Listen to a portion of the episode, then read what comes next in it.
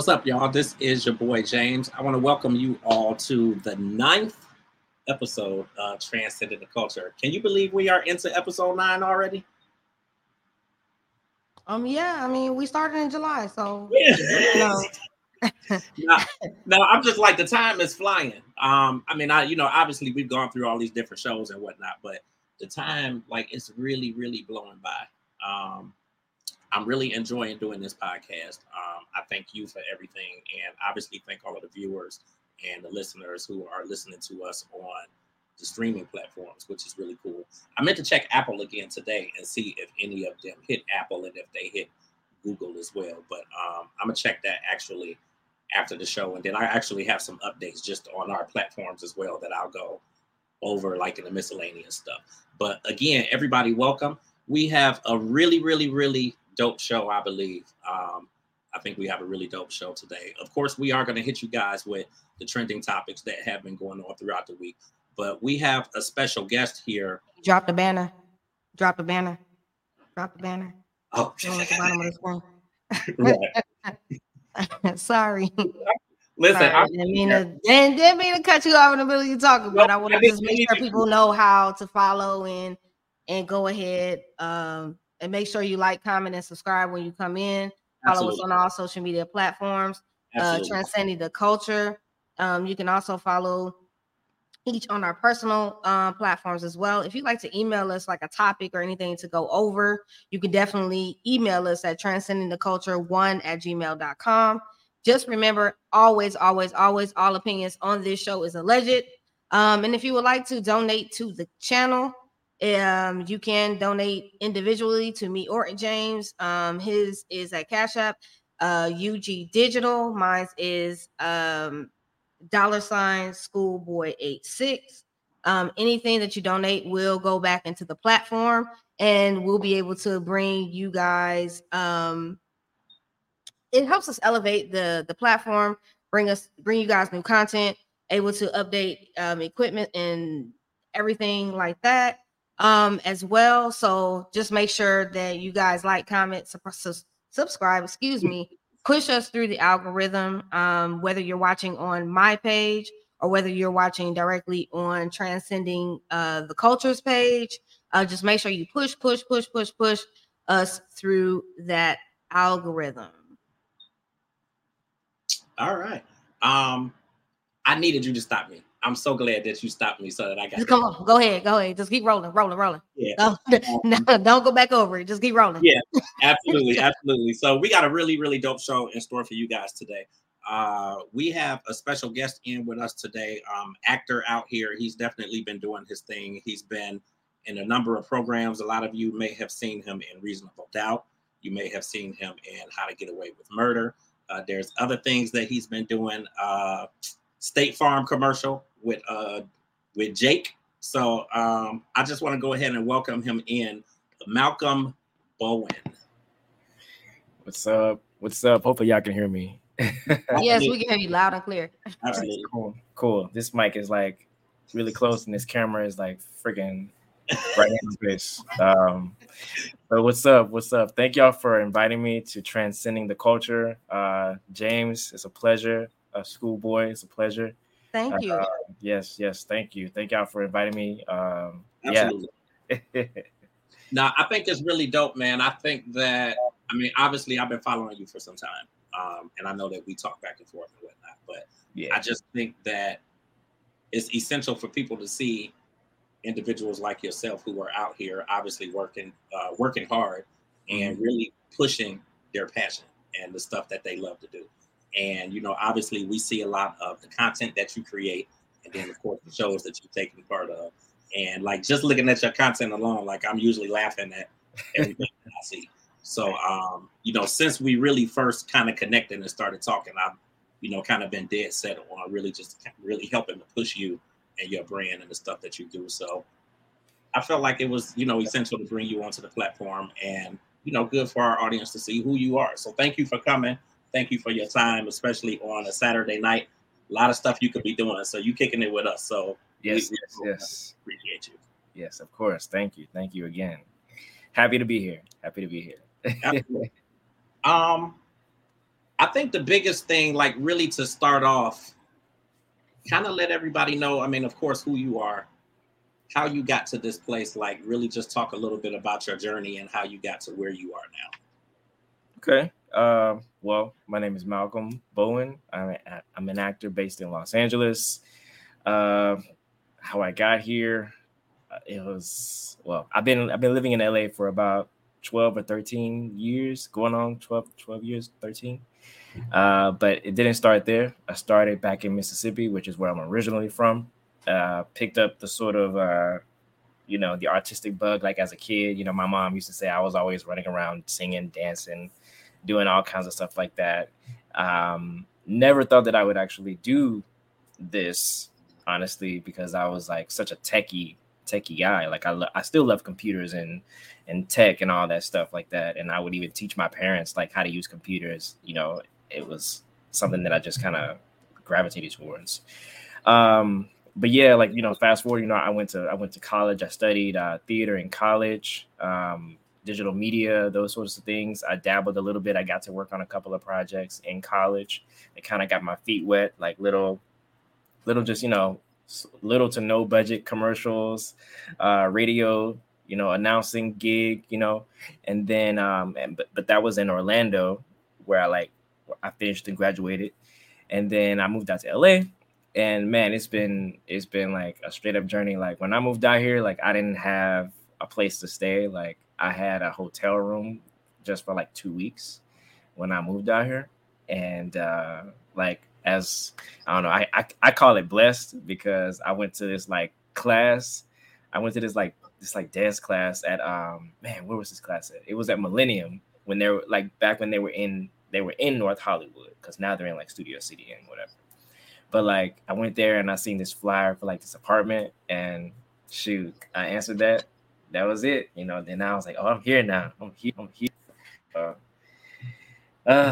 Yeah, crazy journey.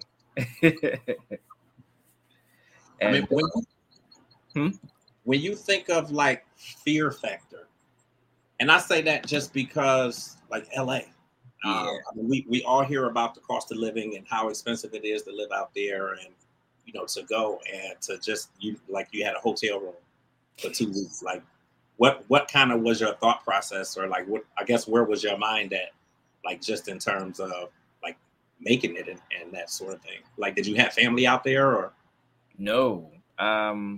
I didn't have family out here in LA. I mean, it was just taking a risk.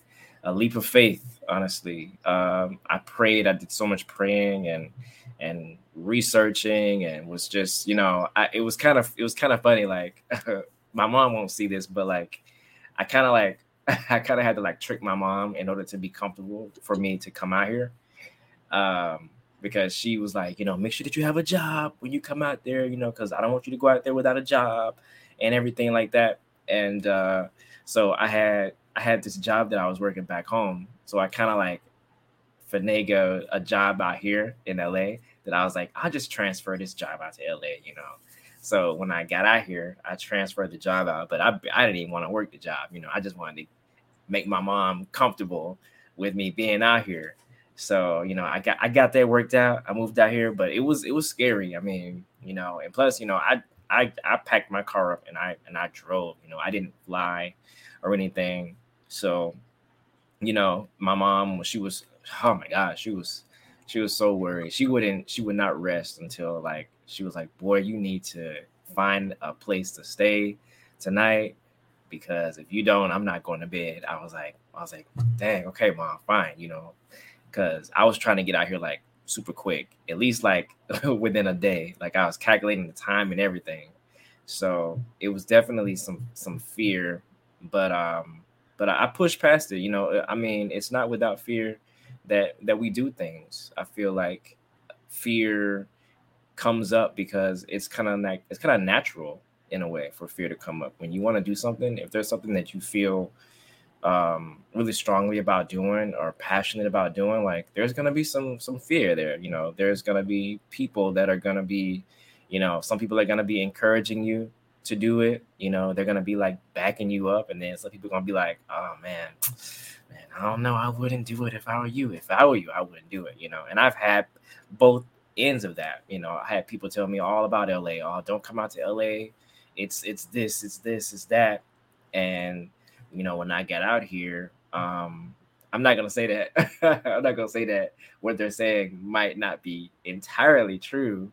But when I got out here, it was a different experience. I felt it.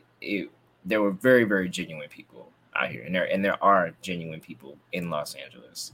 I know that they say it can be, oh, you know, it's cliquish and all this stuff like that. Yeah, it was definitely a huge, huge leap of faith. One that I can't really recall anything bigger, I guess, that I've done that was that big since I've been to LA. I think that was like the biggest leap of faith I think I've done so far. Well, maybe the first one. The second one is being able to live by myself and pay and be able to afford living here by myself. That was the second one, because I was like so freaking scared to do that. But I see that I'm actually making some strides in doing that, and I'm really proud of myself, happy about that. So yeah. What could you say would be your most what was your first role that you felt like put you out there to be seen the most? Once you got into LA, like your first role that you auditioned and the first role that you got that really resonated with you? The first role that I would say got me, it was honestly like this web series that, it was this web series called Bennington Gothic. And I don't know, it reminded me of, what's that show called? It's like a CW show, like The Vampire Diaries. Okay, kind of like that for you. Yeah, so it was kind of like that, and I was really into that kind of like, you know, playing like, I love those like supernatural type of series, like sci-fi supernatural. So when I got that role, like I was like, dang, like this is cool, this is dope. You know, I'm working with a very, very indie, you know, producer director. You know, it's all very independent. You know, it wasn't super commercialized or anything like that. You know, I can honestly, I can't say that it put me on the map for anything like that, but it definitely gave me the feel of like wow, this is a character that I would really like to portray. And you know, it didn't get like off the ground as much as I had like wanted it to, you know, as much right. as I hoped, and much as all the cast, everybody involved was like fantastic. I mean, we did so many different things. We had so many meetups, and we filmed episodes. I mean, there was a part where I shared it maybe a couple years ago, but I did like, they had me, they had like put makeup and stuff on me because they were my character transforms into like a werewolf. Oh, wow. On the show. So yeah, so it was like they had put me in, they did this whole makeup thing and gave me this whole like look that was like a werewolf. So I was like, yo, this is like dope, you know, I get to play a badass dude, a student in like some school who gets bit by a werewolf, and you know, has to try to like juggle that double life of privately, you know, not letting people know and still just, you know, having a normal life. So that was really, really cool for me. I think I was just bummed that it just didn't get as far as I would have hoped it would have, because I think it is a very, very good concept, a very, very good project. So, awesome. Now, is there any way to still catch that? I mean, it probably is. I think, you know, if the director is still like looking to, you know, produce it and fund it and everything, you know, because a lot of it was, you know, he was really, really seeking a lot of,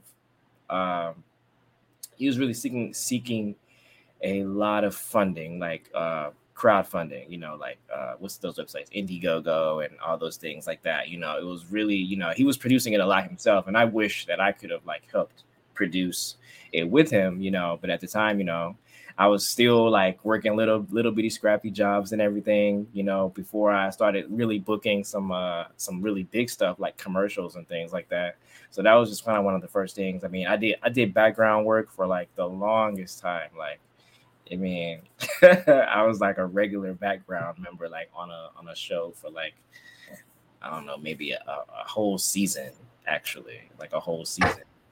And, you know, that eventually ended, and you know, I had to try to move on to other stuff. But yeah, that project I would have really loved to have seen it get fully funded.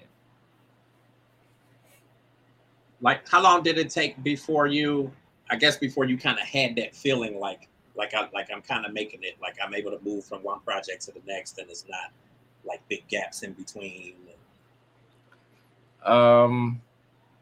I feel like I'm just now getting that, and that's weird. It may be like weird to say, but I feel like I'm just now kind of getting to that flow of like, oh, you know, I just booked this, I just booked that, and you know, because everything that I had booked, at least up until about 2020 or so, like it was all like, I felt like it was all like luck, to be honest, because it was so like sporadic. It was like my first commercial I booked like in 2013, and then for like I didn't book another one maybe like a couple of years or so. It was just like just different, you know. It was so off and on for me that I felt like, man, like, you know, I wish that I could. I knew people who were consecutively like booking stuff like one after the other sometimes, like with things. Even one of my best friends, like they booked like 3 projects in 1 month, you know. It was fantastic. I was proud of them, but at the same time I was like, dang, like they ain't never happened to me before, you know what I'm saying? Yeah. But just, you know, this year I feel like it's which I would say between like last year and this year, especially after booking like How to Get Away with Murder, like that was like my first TV official like theatrical TV credit. That once I got that, my confidence, my sort of esteem or demeanor when it came to TV and film auditions was like, I was like, okay, I finally booked something. So at least now I know that I'm going to book something else. And I had to keep telling myself, like, I booked this, I'm going to book something else. I had to keep kind of, you know, boosting. Giving yourself that affirmations to kind of keep going on with the process. I totally get it. I totally get it. If there was anything that you could currently book that is on your wish list or dream list to book, what would that show be?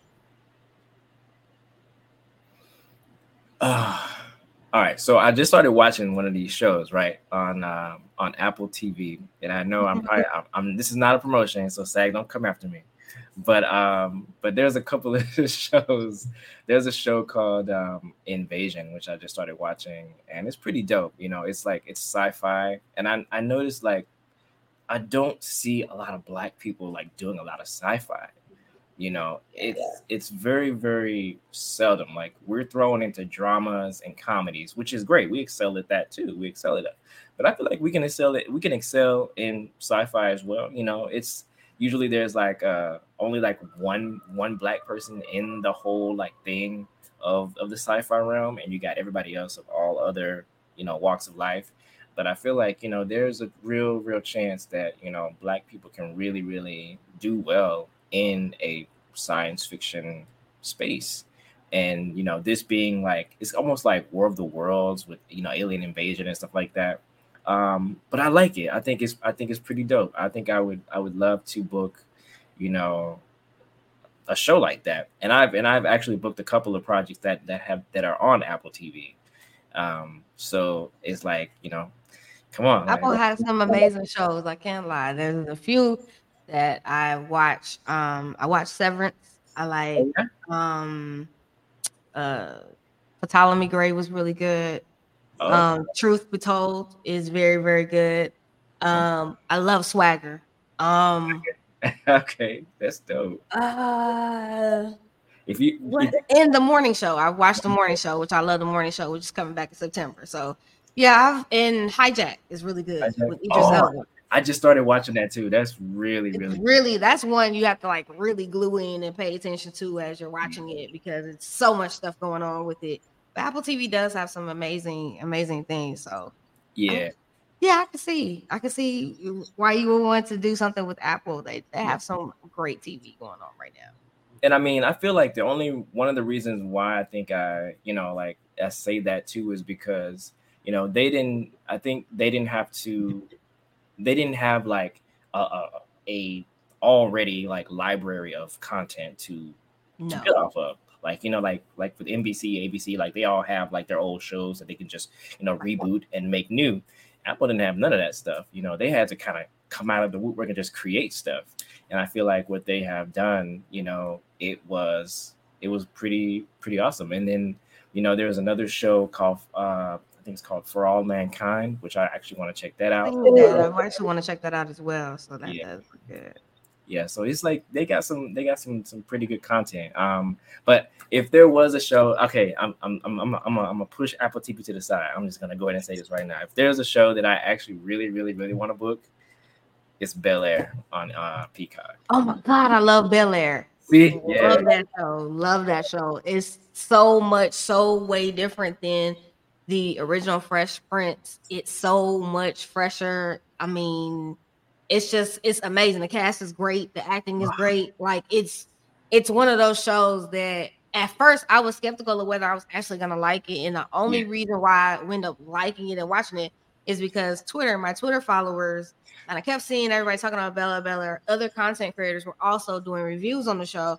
So one day I was like, okay, I got Peacock. I'm just going to sit down and start watching it. And I was working from home one day and I immediately got just sucked in and glued on it, and it's just like the acting is amazing. It's like the way they put it together, the cast it's something dope to watch. And if people are not watching it, I don't know what you're doing, because it's a great show, right? It's so good. Like when one of my friends actually booked a little role on there too, so it was almost like, what was funny, it was almost like he spoke it into existence, you know.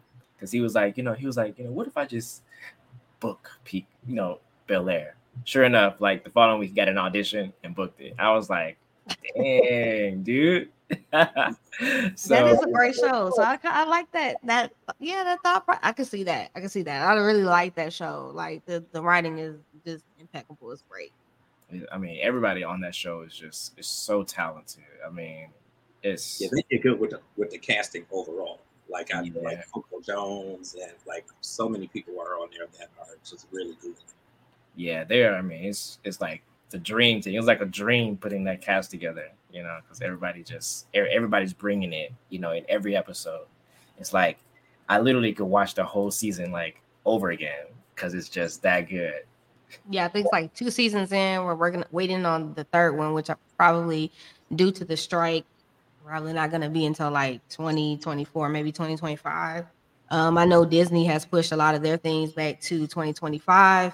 Yeah. Even though they are in their 3rd going into the 4th quarter. When it comes down to acting, everything is pretty much on pause. So right now, all the thing we have is reality TV, which is, you know, different, but they're trying to, you know, slow walk those out until you guys come to a agreement. Do you feel like it's close to an agreement, or how do you feel that that's affecting everyone in Hollywood as a whole, since you guys are all fighting for the same pay, equal right, you know, just everything that comes with it? Yeah. So I've been watching it. I haven't been watching it like a hawk, but I have been watching updates on it. And what's been happening, well, before SAG can do anything, it's like they want the writers to get their deal first. So we're still waiting on the writers to get their deal, which I know everybody's like hoping and just praying that we can get it done before 2023 is out.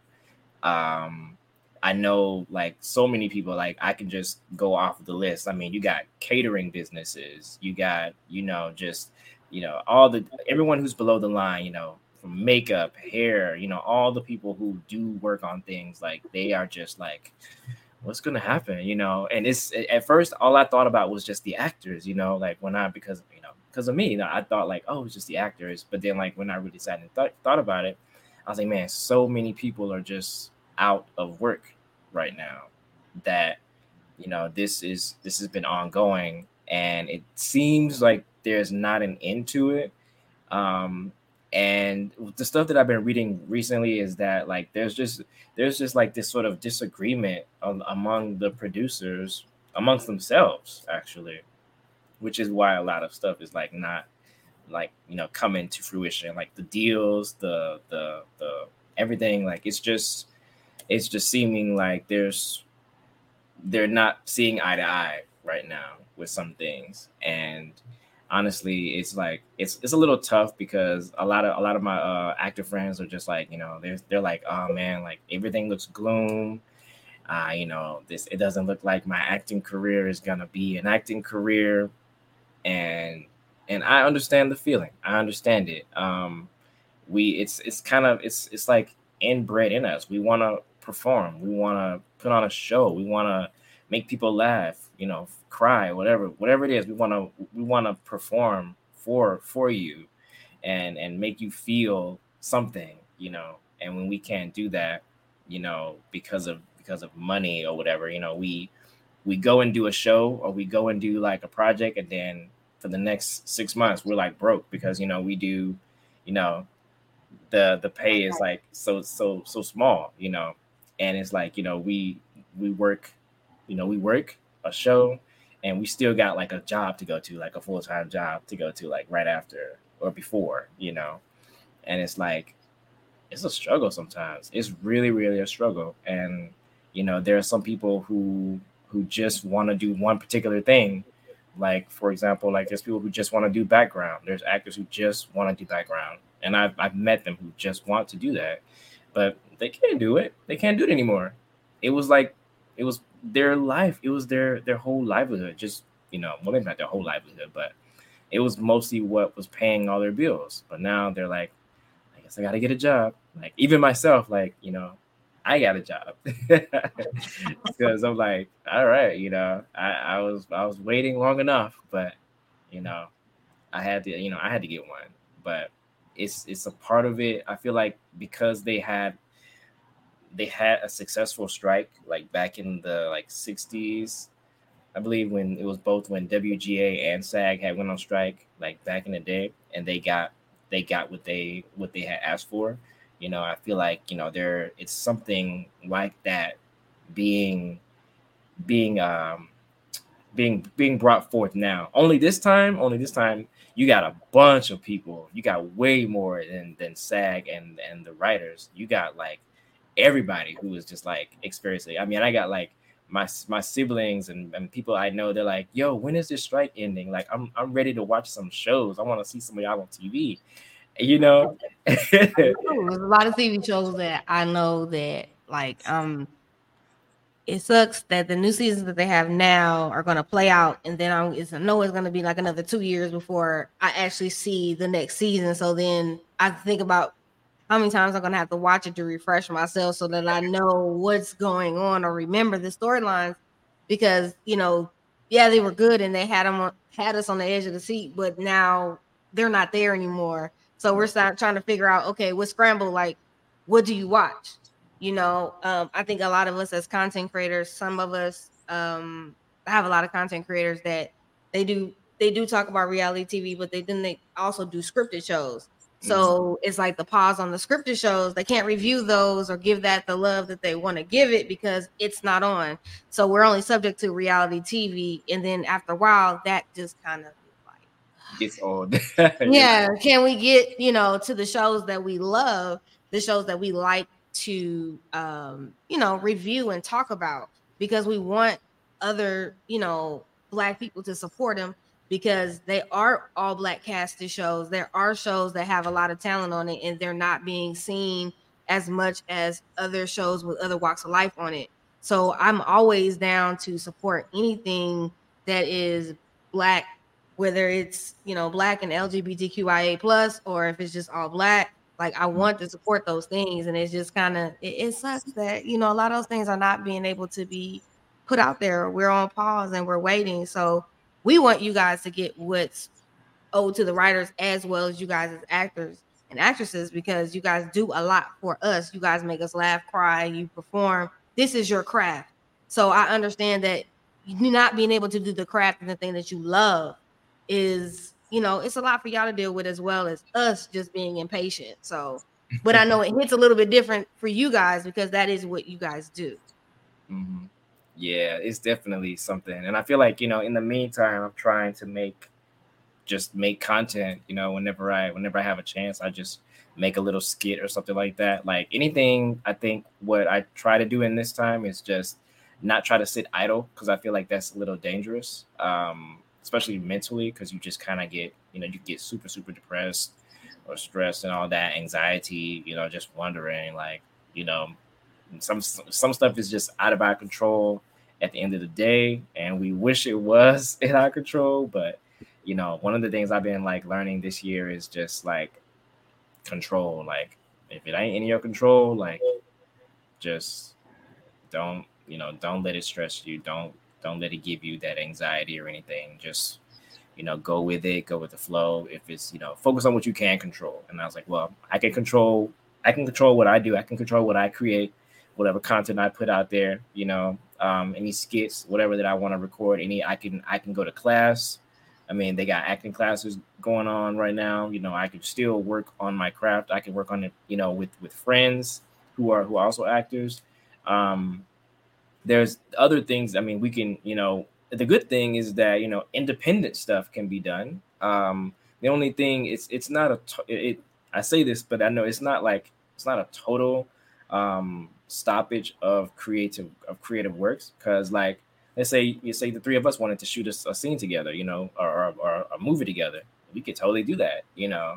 If we could shoot it, put it on Vimeo or YouTube, and you know, a little web series. You know, we can do that. You know, it's independent. You know, you can do little things like that, and it's just putting your content out there. And I think one of the things I want to do is I just want to keep creating. I don't want to be stagnant. I want to. When everything does pick back up, which I believe a solution will be found and met, and a deal will be made for both SAG and Writers Guild, I think, you know, I want to be in the flow of like that creativity already. I don't want to feel like I have to, all right, well, everything's back. Let me just get back up and try to get creative again. Like, I want to try to keep that flow just consistently. What do you like? What is the, I guess if you feel there really is any way, I was going to say like the average person, like what is the easiest way for them to be a support to, you know, to the actors and the writers? The average person, I think the average person, like as like just like a consumer, like someone who just like watches it. Yeah. I mean, I think one of the things that they can do is definitely express how they feel about it, because I feel like the producers, I feel like they're all watching, like I feel like they're aware of the uproar and the cry from audiences missing content, you know, and because, you know, we as consumers, you know, I'm not just a creator, I do consume content as well. So like, you know, it's like our subscriptions, you know, it pays their services, pays for their services. And like when that starts to decline, you know, they start to see that, you know, I'm not saying go out and cancel any any subscriptions or anything. But it's like when they start to see that, like, you know, it's like you're paying what, $30, $50, $100 a month, maybe for this subscription, that one, just all combined. Sometimes we're spending like $200, $250. I mean, because it's almost to the same amount that if you just paying for traditional cable at this point. And now everybody's like going up again on their content. Disney just said with Hulu that they're going to go up again on their content. Peacock just went up on their content. And so as things inflate, but I think just like to what you were saying is that a lot of people, as far as consumers and followers, especially my followers on Twitter, like I see a lot, especially within Black Twitter, a lot of people say, you know, what's the purpose of us paying for this, but you're not paying the actors and you're not paying the writers. Right. So we're paying you $10, $12 a month. You times that by, you know, 10, 20 million people that are streaming, because typically everybody's streaming now. I very rarely know people that actually watch TV live. They stream everything. Right. So you think of that and you're like, okay, y'all are making money hand over fist as, you know, Hollywood itself. Like, what about everybody else? Like, that's so unfair. So I definitely get what you're saying, that, you know, I've even saw myself liking web series that are just on YouTube, web series that are on Tubi, web series that are on, you know, just people are independently producing. So I get where the creativity and trying to keep that going comes from. Mm-hmm. And trying to get people to support, because, you know, we appreciate the things that you guys do, because that brings us the entertainment. Yeah, exactly. Totally agree. Everything you said. Yeah, it's the streaming numbers, you know, the subscriptions. It's just, it's like, if people, like, as consumers, you just gotta make your voice heard, you know, because these producers need to hear, like, look, we need content. We need to see. We miss so-and-so. We need to see this person. You know, I mean, I feel like there's probably a million things that could be done that the average person could do. But I think making your voice heard is probably like the loudest thing that you can do, is just make your voice heard about, you know, how you feel. Like you were saying, that people were saying, what's the use of paying for this if, you know, if this isn't happening? Because that's kind of what we look at. We look at it. I mean, we look at it from that point too. We look at, you know, a lot of things have gone to streaming. I feel like the only people who do watch like traditional cable is like my auntie back in Mississippi and stuff like that. Like, you know, they ain't signing up for like Netflix. They just watch like regular cable, you know. So it's like for them, you know, it's cable TV. You know, they can flip a channel, go to channel 6, 9, you know, whatever. And but everybody else, you know, it's streaming platforms. But I was reading this article the other day, and it almost feels like there's this sort of shift where they kind of want to go, well, some people anyway, some people are like fighting for it to go back to like the broadcast era, like in a way, like where it was almost like cable TV. But that's, I don't know the whole details about that, but it's like, I think technology is too progressive for that at this point. Yeah, we're now talking about AI and music, so I don't think we can even go back to believing that traditional cable TV is going to be something that people are going to pick up again. Yeah. I think that people are just kind of like, you know, we might as well just pay for the streaming services, because most people don't do cable. Like, I don't do cable. Everything that I have is through a streaming service. Yeah, me too. So, you know, I have, you know, internet, and boom, you know, if I want to watch something, I watch YouTube TV. I have that for 100 channels. And then, you know, I have the bundles of Hulu and Disney Plus and ESPN Plus. And then then I turn around and I have Peacock, and then I have Paramount Plus. And then it's like every time you look up, it's something new. And then you're like, okay, well, I'm spending dang $300. Like, what? I mean, did it really change anything? No, we just gave it to y'all, the money directly to the network directly, instead of us paying, you know, traditional cable. And then there's a split there and whatever their business agreement is. Because you're noticing now that those business agreements are ending. Yep. And everybody's like, oh, let's move it to streaming. I mean, football now is NFL Sunday Ticket. Used to always be on Dish Network or always be on something major, and now it's on YouTube TV.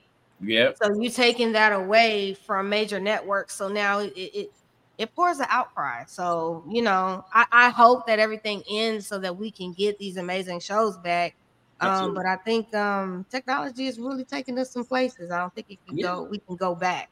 No, I agree with you. Yeah, I mean, I definitely with the music industry, like with AI, like to do, I mean, I knew that they were doing like AI voices and stuff, but now you could do AI singers, and they had, I haven't even, I heard about this Drake AI album. I have not heard it yet, but apparently his whole album was done like AI, and I was like, yeah, there's actually something the Grammys board was talking about a song with, I think it's the Drake and the Weeknd, that now is like this hit, but it's an AI Drake and it's an AI the Weeknd, and it's like, okay, now the Grammys is saying, oh yeah, you guys can submit AI songs. Well, how does that work for artists that work all year to put an album together, to push it, to then go on tour with it?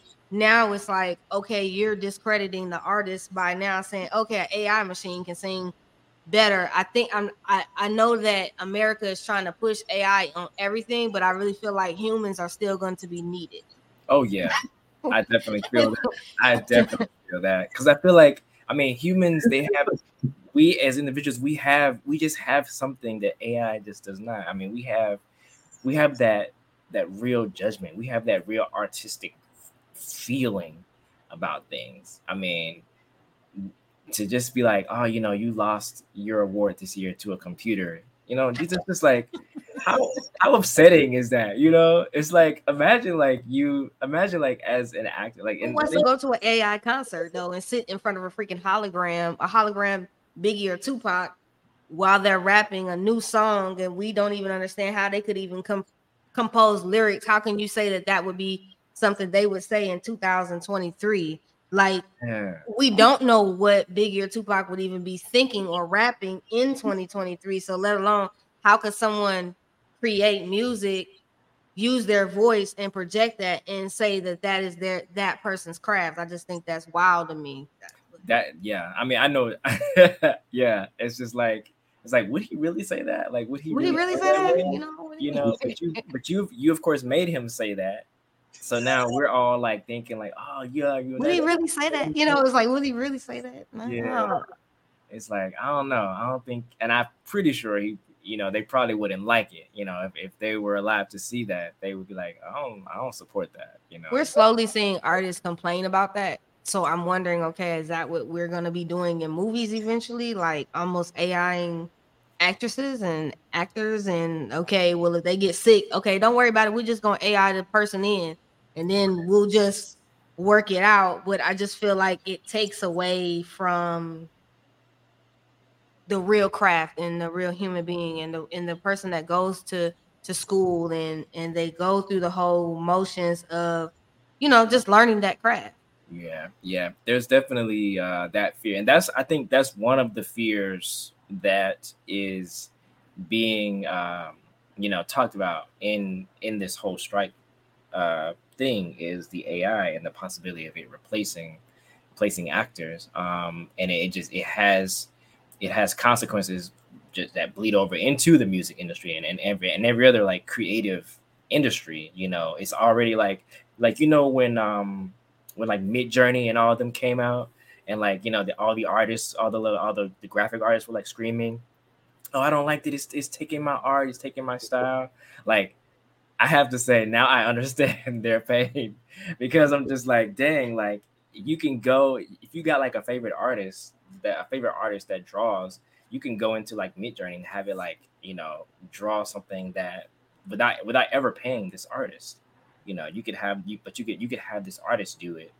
And, you know, of course, they're going to charge you, you know, an amount for it. But with Midjourney or whatever the graphic program, you know, not shitting on Midjourney, by the way, but like, but just any of those programs, you can you're like, okay, you just stole my style and made like an artwork from it. And I ain't get no profit. I ain't get no check. I ain't get no notice. So like with actors, it's like, there was this video where this lady was talking about how, you know, they could like save money by, you know, as a consumer, when your show ends, you can like have AI generate a new episode for you just out of the blue. And it's like, I was like, how you do that? I was like, how you have a AI generate a whole episode like out of the blue, like from like the season ends and you're like, man, I hate that the show ended so soon. You know what? AI to the rescue. Let me just, Can you create a new episode? Because I wanted to keep going. But the actor doesn't get any money from that, you know. So it's deeper than that too. It's just like this, I mean, I'm sure you've seen like the articles of just, you know, artists of actors getting scanned and stuff like that, you know, and, you know, having their likeness used, you know, without them being compensated. So it's just, it's a lot of that where that's the fight that we're trying to save, because we want to be able to, we don't want our likeness used without us being like compensated, because it could be used for anything. You know, you next thing you know, you could be in some movie that you didn't even really want to be in. You know what I mean? Like, just imagine. You know, they're like true. Like I heard them say like it wouldn't be copyright infringement if they use, even in music. So if they take someone's song and they remake it with an AI person, they can say, okay, I want to take Meg Thee Stallion song and I want to AI a Meg Thee Stallion and make that song.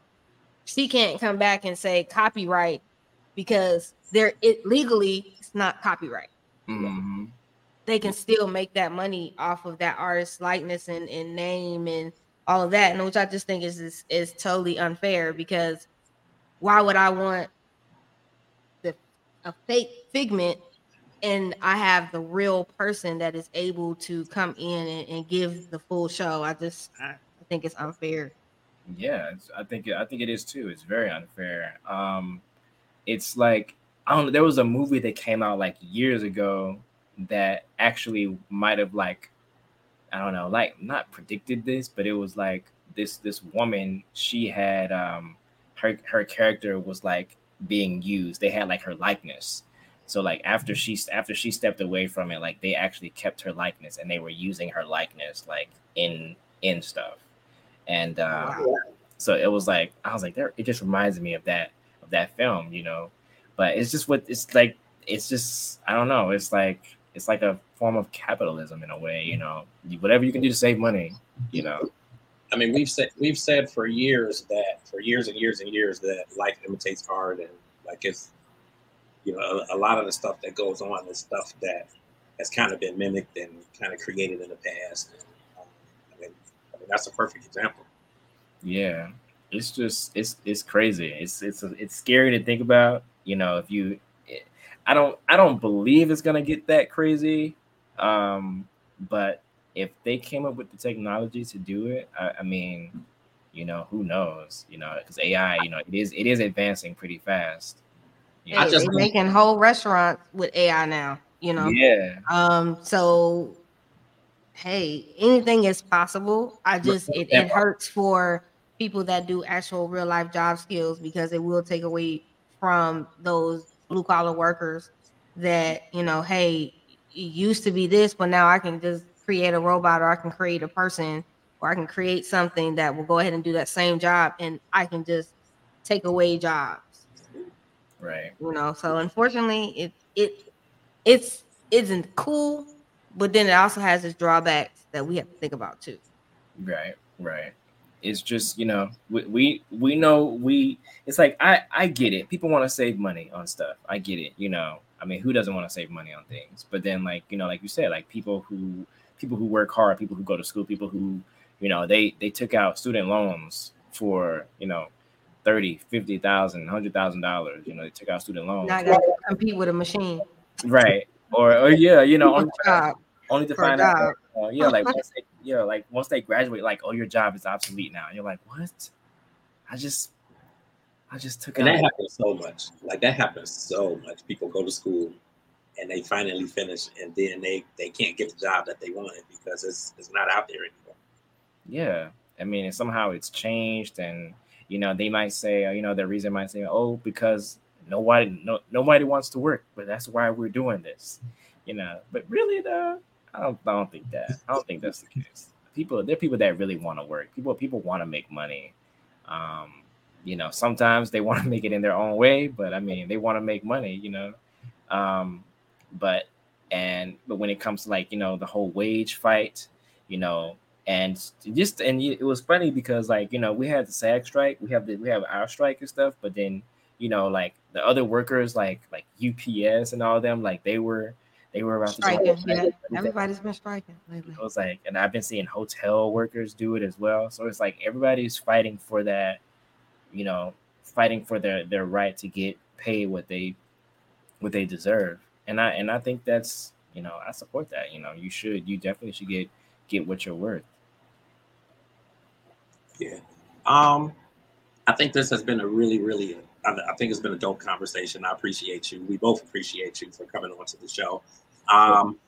Just in terms of, you know, people obviously keeping up with you, like knowing what you have going on, the different things that you have. Did you want to shout your Instagram, website, all that stuff? Yeah. So right now I'm probably more active on I have like a TikTok where I do stuff as well. But I want to plug the Instagram because I think that's like the better option. Maybe not the better option, but it's like whatever. So my Instagram is @actormbowen. You can check me out there. I do post. I do. You know, I love to be on there, and I got a lot of people that I'm connected with. James, obviously, one of those people that I'm connected with on there. I did this. I think I can promote it or talk about it. I did this like podcast called The Dispossessed. I recorded it in like February, and it's like a dramatic podcast. So if you like to listen to like storytelling, like dramatic storytelling, it isn't. I've been trying to find it like on like Spotify and stuff like that, and it's like they haven't released it yet. So I'm probably talking about it prematurely, but it's like I play one of the main characters in this podcast series, and it was a dream of mine to like work on one of these, and I finally got to work on them this year. So I'm really excited about it. It's called The Dispossessed. It isn't out yet, unfortunately, like to share, but once it is out, I will be sharing it on my social media, so that people can go check it out, because I want to check it out so I can see how I don't know if I like how I did that. No, I'm just kidding. But but yeah, that's pretty much that's my social on actor mboy on Instagram. What's the one thing you wanted people to get from today, or you know, from the conversation today?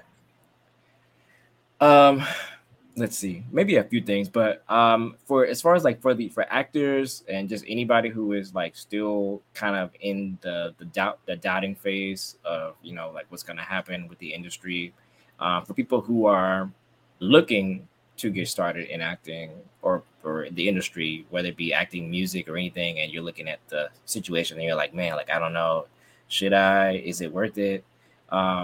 If you feel it in your heart, if you feel it in your heart and in your just you feel it in your being, like I encourage you to, you know, take a leap of faith. You know, I am but one example of someone who took a leap of faith, and you know, I'm blessed that I'm still here. You know, being able to, you know, being able to talk to you two and just talk about my story and things. You know, just take that leap of faith. If you know, don't let the environmental things, you know, stop you. All right. Well, we definitely appreciate you coming through today to Transcending the Culture, and y'all make sure y'all follow Malcolm Bowen on his social media, on his IG, and catch up with anything that he has going on, new shows. Hopefully, everything gets solved out for everybody. Writers and producers, and then you guys as actors and actresses, and then y'all can come back with some amazing stuff. So if you guys enjoyed the interview, make sure you guys like, comment, and subscribe. Please push this through the algorithm. If you'd like to go ahead and support the channel as well, you can also cash out me, and you can cash out James. Either one of us, any donations given is greatly appreciated. Thank you, Malcolm, for joining us tonight on the show. We appreciate you. And then hopefully maybe the next time you come through, you can be plugging a new show. Yeah. I look forward to it. All right. Thank you so much, man. Thank you. Thank both of you. Thank you. All right. Thank you. Boy, thank you. It was a pleasure meeting you, schoolboy. Thank you. It's a pleasure meeting you as well. Yes. This was a beautiful podcast, a beautiful conversation, and I pray for many, many more. I know this is only the 9th episode, so I pray for 99, 199. Thank you. I appreciate it. No, thank you so much, man. I really appreciate it. Like I said, I enjoy everything that you've been working on and that you've been doing. So I appreciate you dropping through. And we'll catch you next time. Of course. See you next time. All right. Man, I think that was pretty cool. It's like that AI stuff. It's like it gets deep. It gets really, really, really deep.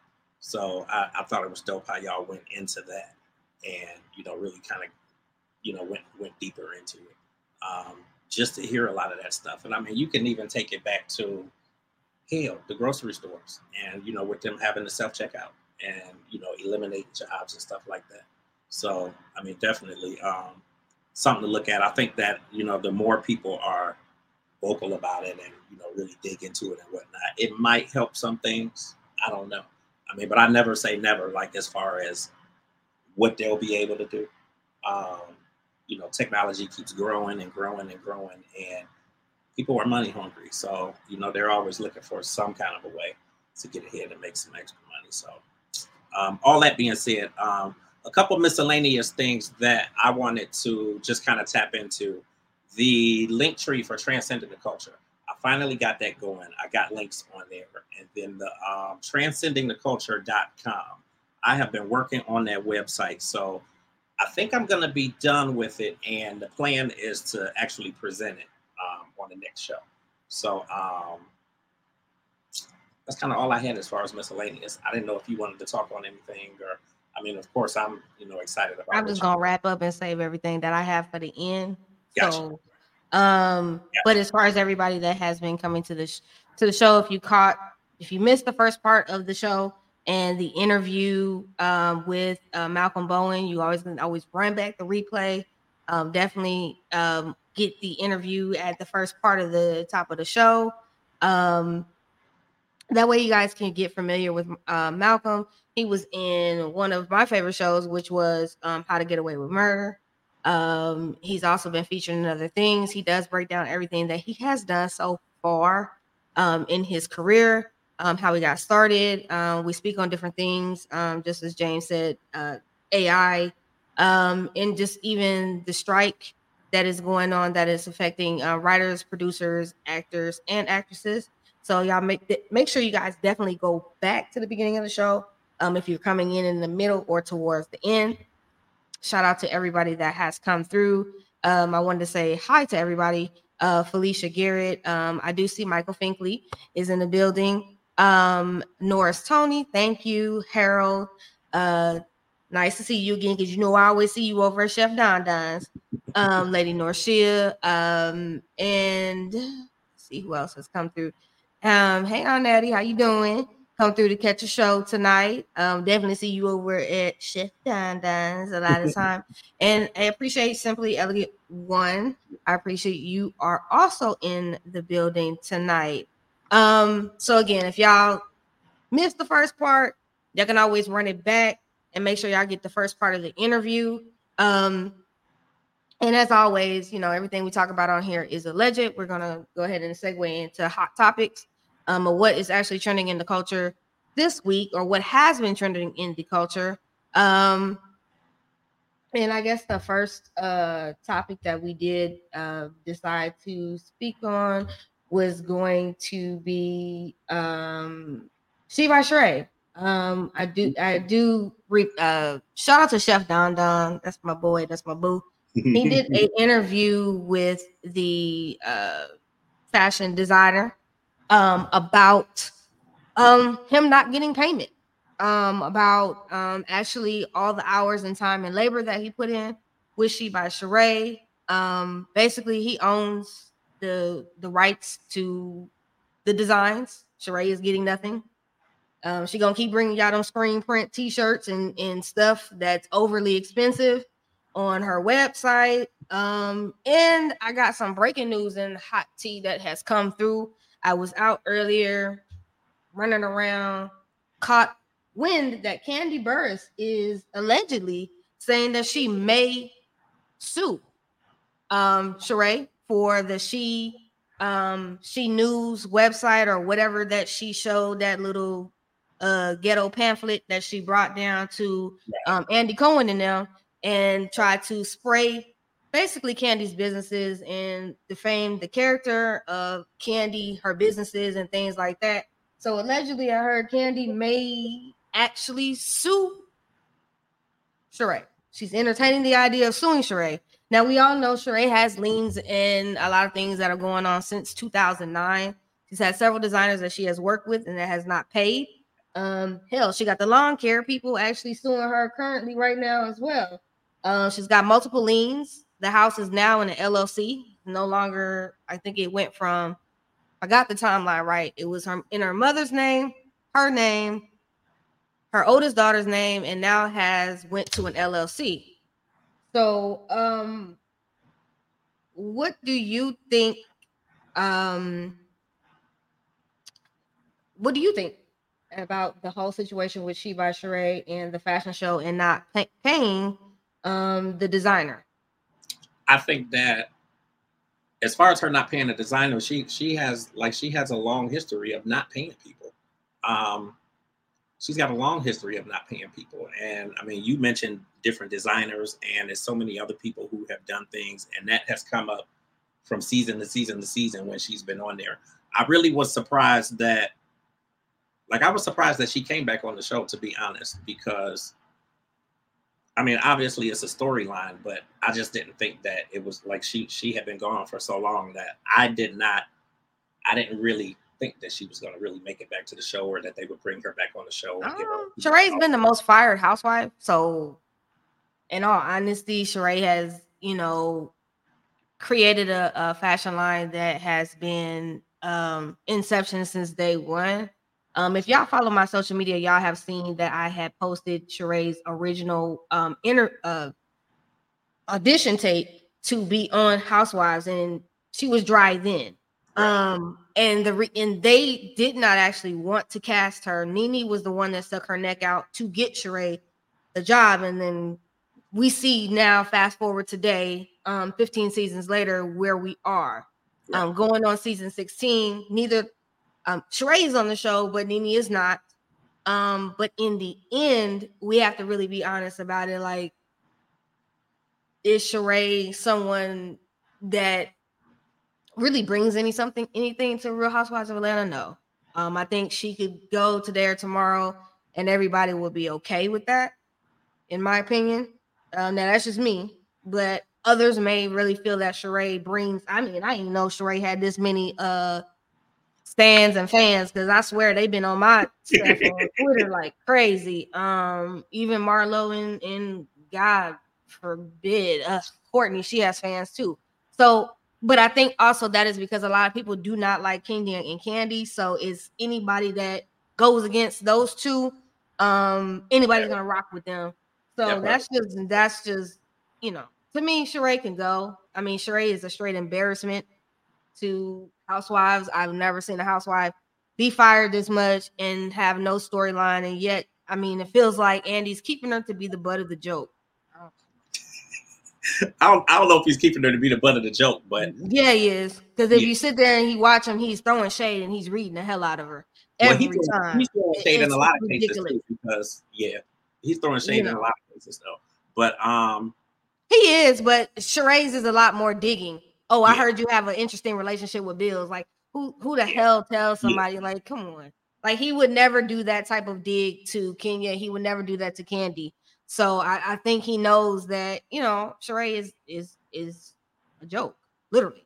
Like, and anybody that's watching that, man, like, for real, do not do any business with Sheree unless you have an ironclad contract and you have all of your money up front.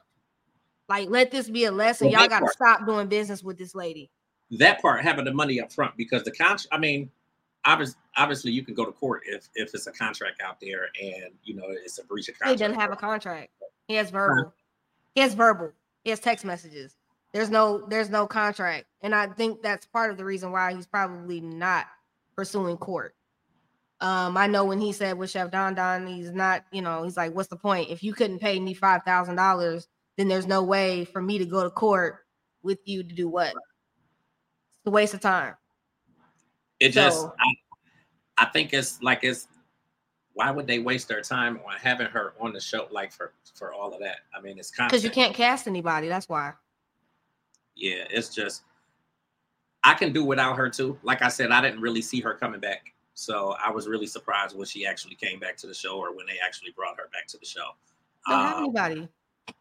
Yeah. That's why they bring her back to the show. Right. They don't, I mean, they're the production, like, in all honesty, they don't have anybody to really scout. Nobody wants to be on reality TV, not anybody with real stature and real money. Right. They're not going to want to deal with, you know, reality TV. And Norris, I do agree. She does need to go to fashion and business school. But I shout out to Jaylee's Corner, because she said in her live, and I respected Jaylee when she said this, she said basically Sheree just, she doesn't want to have to do any work. She just wants somebody to come to her, and she just, you know, she wants a quick grab, a money grab, but she's not really serious about any of this stuff, and she's not. Look at it like, I mean, all of this was She by Sheree, like you said, you posted that video. All of this goes back to the audition tape, and she really ain't did nothing. Like to say that you're that you're making fashions and you're doing this and you're talking to these people all day and talking. But taking money to make money though, fashion is like one of those most expensive things to get into. I've always, in this one day, I know I'm going to get this dream done. I've always wanted to own my own, haute couture fashion line. And with haute couture and couture in general, that is not off the rack designing. You have to really, it's all creative pieces. It's all usually hand work, usually one of a kind pieces. You see so many, fashion houses like, LVMH, which is a part of Louis Vuitton and a part of Rihanna's creating her haute couture. You have Gucci, you have Givenchy, you have Balmain, you have so many different things. And I love fashion, but I do understand that it takes money. And when you're not a designer, you have to pay someone to design those things. They don't come up just by chance. And like he said, he was there to really help build her business, but really, in all honesty, she would have had to pay that man $35,000 to $50,000, and Sheree doesn't have that. She's living paycheck to paycheck like the average American, and instead she's getting plastic surgery on her nose and everything else, and breasts. But, you know, you say this is your dream, but you have not really put any effort to make this a true dream. So I call bullshit on Sheree saying that this is something that's your passion, because if it's truly your passion, you would have figured it out by now. Right. And that's, I think that's really the key of it, is that it's not a passion. Like she needs to just leave it alone. She wants to be like a housewife that makes a successful business off of it, but you also have to have a business mindset, and you have to also like have a passion for something. To me, Sheree should go to fitness. Sheree is out into fitness, working out. That's the cheapest thing that you can do. Set you up some cameras in your house, you know, have a trainer. I know you go to a trainer. So have that trainer come in on a deal with you. And hell, if you have to put the videos on IG, you know, Twitch, YouTube, you can do those things and still build that, and then, you know, build into other things. Right. Like the designer said, you just want to slap your name on something and expect people to buy it. And that's just not how consumers work. Yeah. So I think it's a bust. I think it's a bust. But then more than likely, I guess in my opinion and in my mind, she may not be back next season anyway. So. I wouldn't be surprised if she did end up coming back next season, just because, like I said, they would have to do an overhaul on casting, and you would have to get people in there that's really wanting to be on reality TV. And I don't know. Atlanta's kind of like an overridden cesspool of people. So I doubt it, but, you know, good luck with it. Yeah. But, you know, it is what it is. So I guess we can segue into the next topic, which is Keke Palmer's Big Boss Tour. Big Boss Tour. I'm actually kind of excited about the tour. I mean, I'm not going to say I've been to a show of hers or anything like that before, but I mean, I just think with all of the stuff that she has going on and actually hearing her music and stuff now, and stuff that she's got out there, and the song with Usher, and I'm actually kind of excited. Like I think I would want to see it, at least go to the show and, you know, really check it out and see what she's really about. Her shows are selling out. So Kiki's always had her own like stage presence and everything. I've always caught little clips of things. I did love her when she was on Lee Daniels' show Star. Absolutely. So she definitely has it all in a row. Shout out to her and her baby daddy, because they still together and was at the Beyonce Renaissance tour concert. So y'all did all of them think pieces and got mad at that damn lady and that man, and all they did was unfollow each other on social media, but they still together. So let this all be a learning lesson to us, those on Black Twitter and any other black sector. Mind our damn business and stay out the hell out these people's relationships. They're gonna be together regardless of what the hell we say. Absolutely. Yeah, I guess we can segue into birth certificate reveal for Rihanna's baby boy. His name is Riot. I think it's Riot Rose. Riot Rose. Riot Rose is the baby's name. I just find it very interesting that y'all can find Rihanna's baby's birth certificate, but can't nobody find Nicki Minaj's child's baby birth certificate, and we still run around here calling that little boy Papa Bear. Interesting. Either we just don't, either people just don't give a fuck, or the blogs just don't give a fuck to even bring it up, because y'all have still not revealed that child's name, and I find that very interesting. But everybody else, y'all can go run down that information. No, so interesting. I just think, I don't know, like it's just the whole idea. And I mean, people have been doing this for years, you know, as far as like digging up information and all of that stuff. But I'm just like, what is the, like, in my mind, I'm like, who cares? Like to be looking for birth certificates and trying to figure out the name and all, like, I'm like, who has that kind of time to be trying to dig up somebody's baby's name? And well, I mean, no shade, you know, I know you older than me, but this journalism is not of the journalism of years ago, yesteryears, and blogs. So people are going to find out things. That's, I mean, you know, it is Rihanna and ASAP Rocky, which they already have a beautiful family. You know, absolutely. They have added another son. And you know, I'm ready for everything that Rihanna has. Stop asking that damn lady for music, because the shit ain't happening. But I am excited for her kids line that she has, the clothes. I think she's already trademarked Fenty Kids. She's already trademarked Fenty Hair. I believe she's coming out with a hairline very soon. I think all facets of hair will be included. So I'm definitely interested to see what her next move is as far as business wise. And she's actually stepped down as CEO of Fenty Beauty. Currently, she has a new CEO, so she's not, you know, she still runs the company, but she ain't gotta be there every damn day. Right. And that should be what anybody wants to do once you boss up and you get to that level, is to, like, you know, not have to be there every day. So Congratulations to ASAP and Rihanna. This is proof that y'all, you can be a friend to a woman and still end up being the main piece, and end up living the soft life where your girl make more than you, and you can just look cute and stand in the photos with her and wear Gucci. So I'm definitely here for it. ASAP, you live in the soft life. I'm jealous. I wish I could be you. So that's just me, but you know, I could be you. And I guess last but not least, we're gonna talk about Lionel Richie hating ass. So recently, Lionel Richie was mad because it was Queen Bee, Beyonce, who is right now on the Renaissance tour doing her thing. Ashley is, this is like the, she's made the most money of any artist right now on her tour. She's set to make, I think, at least close to $1 billion with this tour. Beyonce is definitely doing her thing. Shout out to her. This past week, it was her birthday. She turned 42. And Diana Ross graced the stage with her, and sang happy birthday to Beyonce, which was beautiful. I did see all the videos. Twitter was going crazy with it. IG was going crazy with it. Harold, you're right. Quiet as it kept, everybody living. A lot of men is living the soft life. We know, and we calling them sassy.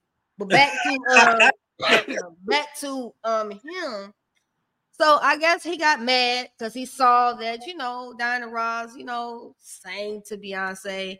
So he got a little hateration in the system and said, you know, he been asking Diana Ross to come with him and do some shows with him for a while. And she's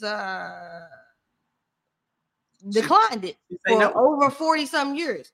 Absolutely. So, I mean, after a while, sir, I ain't even going to hold you. I would have stopped damn asking because you was up here looking stupid. I wouldn't have just kept asking. Like, if she wasn't going to come through, she just wasn't going to come through, sir. So now he's mad because she was with Beyonce. Get over it, sir. He basically wasn't even going to a Lionel Richie concert. Damn it. He basically, like you said, he basically needs to get over it. They've had issues before. Like, they had issues back when they did Endless Love. So, and that was damn near 40 years ago. Like, that, I mean, I just think that's just what it is. Like, it's they haven't worked together. He re-recorded that song anyway with Shania Twain, like, some years ago. But either way, they don't like damn Lionel Richie and that dried up ass S curl kid he got in his damn head. Ain't nobody even mad. Right. Don't nobody care about damn Lionel Richie. He need to get over it. And you mad because Diana Ross went to go see Beyonce, sir. I don't know. I can't even name how many actresses was at the Renaissance tour in California. Like, it was crazy. It was like out of a movie. It was any and everybody who's who of Hollywood, black, white, didn't know, it didn't matter who the hell it was. Everybody was there to see Beyonce. It was, I mean, she's literally doing it's like a movie. Like, literally watching her do this. It's amazing how well it's done. Like, people and shout out to Blue Ivy, because she's been killing it lately, and she's gotten progressively better throughout every show, and she is really out there doing a damn thing with her mom. And I think that's the most beautiful thing. She gets to share a stage with her mother, who, you know, undoubtedly is one of the top performers out here in the game, and you ain't gonna see nobody else with a better concert. I'm very ecstatic to see what it's gonna be like when she hits H-Town, which is her home, Houston, because I know that show is gonna be crazy. Dallas is probably gonna be crazy because she's probably gonna have artists, Texas artists, at both shows. I'm really curious to see if Meg Thee Stallion is gonna come through, especially on the Houston show, given that they are both from Houston. And shout out to Meg Thee Stallion and Cardi B, as they have released their recent song, Bongos. If you ain't saw the video is crazy. Some people don't like the song. I do. It grew on me, okay? It's not like WAP. It's very different. It has a different feel and sound to it. But shout out to those ladies. They actually will be there at the VMAs. Which I'll probably do a little bit of commentary. I'm trying to figure out how I'm gonna split that into y'all for y'all.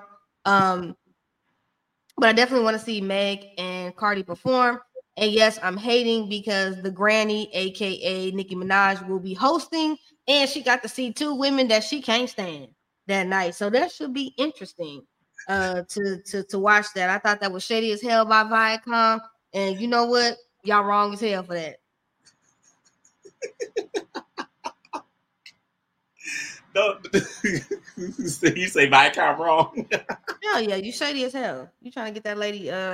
You know them damn women got beef. But I think Meg is in a good place. She ain't giving a shit about no Nicki Minaj, and neither is Cardi B.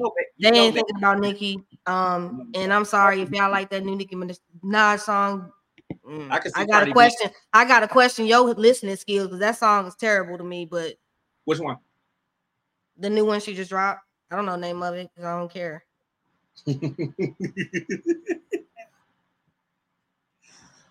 What the? Onika don't F with Meg. Yeah, she don't F with Meg because of Cardi B.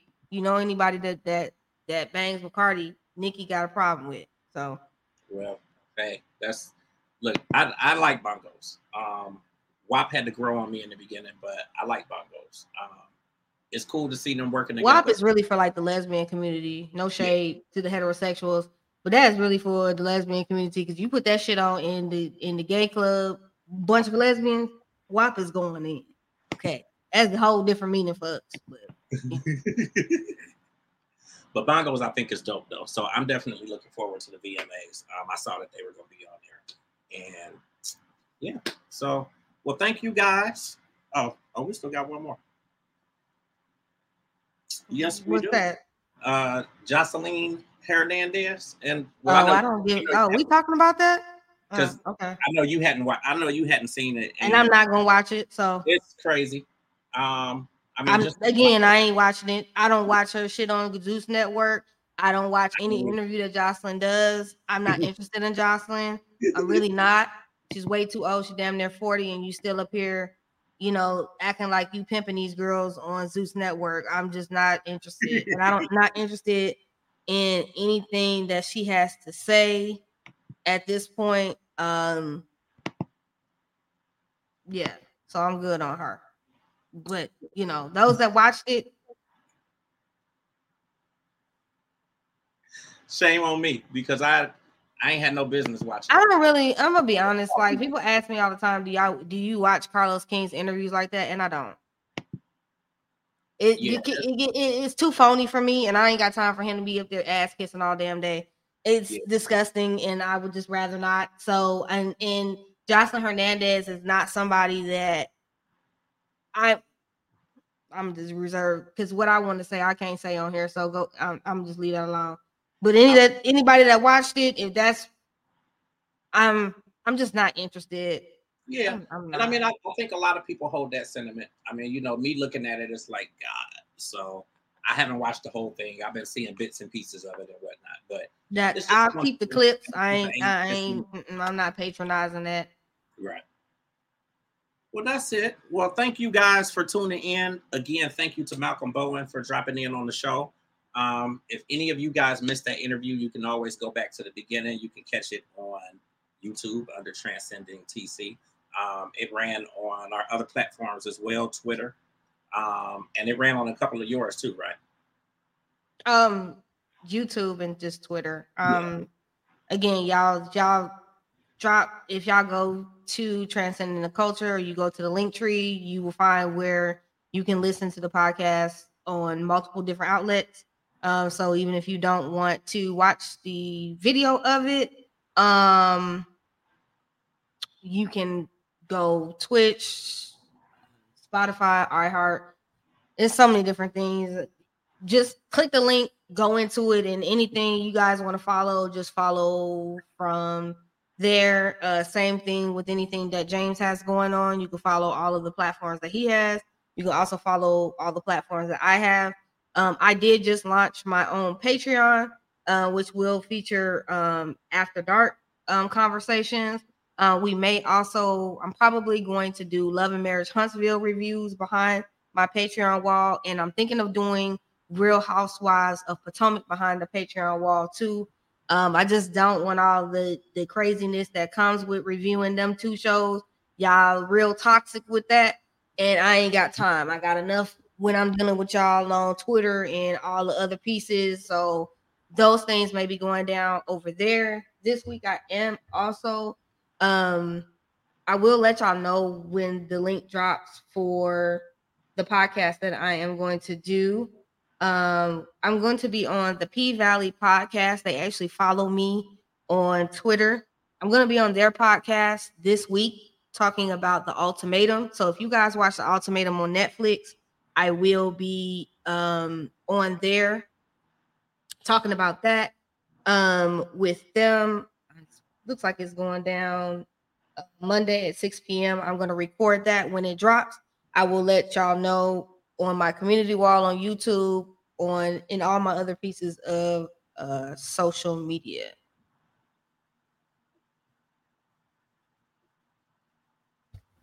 So that's all. Good.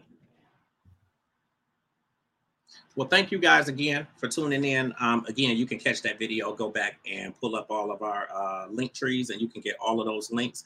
Congratulations to you for getting your Patreon up. We will be back here next Saturday. Thank you guys for tuning in, and we are heading out of here.